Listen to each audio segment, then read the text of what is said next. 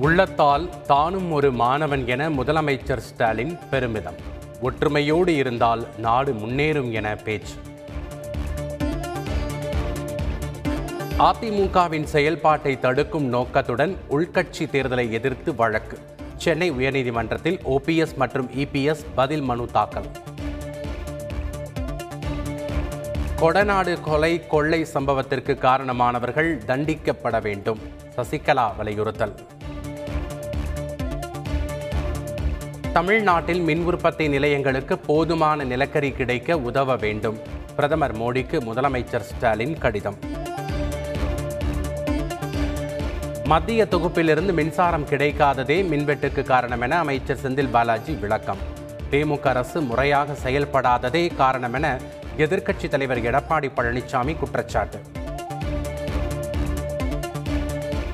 பத்து புள்ளி ஐந்து சதவீத இடஒதுக்கீடு தொடர்பாக சட்ட வல்லுநர்களுடன் கலந்தாலோசித்து முதலமைச்சர் நல்ல முடிவெடுப்பார்.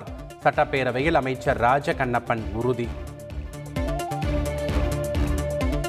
பாகிஸ்தானில் உயர்கல்வி பயின்றால் இந்தியாவில் வேலை வாய்ப்பு கிடைக்காது.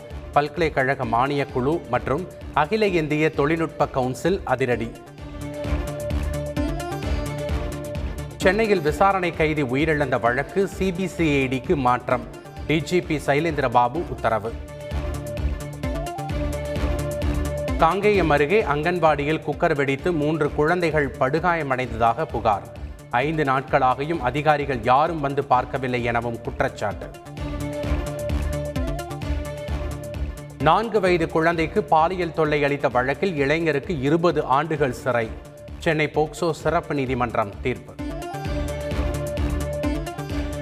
ஒன்பது வயது சிறுமிக்கு பாலியல் தொல்லை கொடுத்த முதியவருக்கு சாகும் வரை ஆயுள் தண்டனை. அரியலூர் மகளிர் நீதிமன்றம் அதிரடி தீர்ப்பு.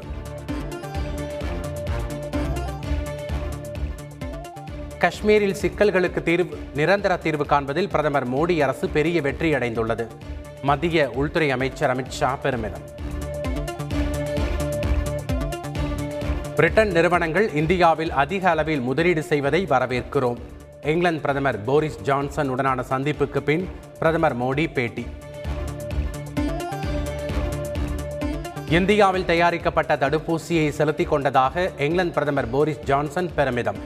சூரிய ஒளி மின்சாரம் பாதுகாப்பு உள்ளிட்ட துறைகளில் நவீன தொழில்நுட்பத்தை இந்தியாவுக்கு வழங்க தயார் எனவும் அறிவிப்பு.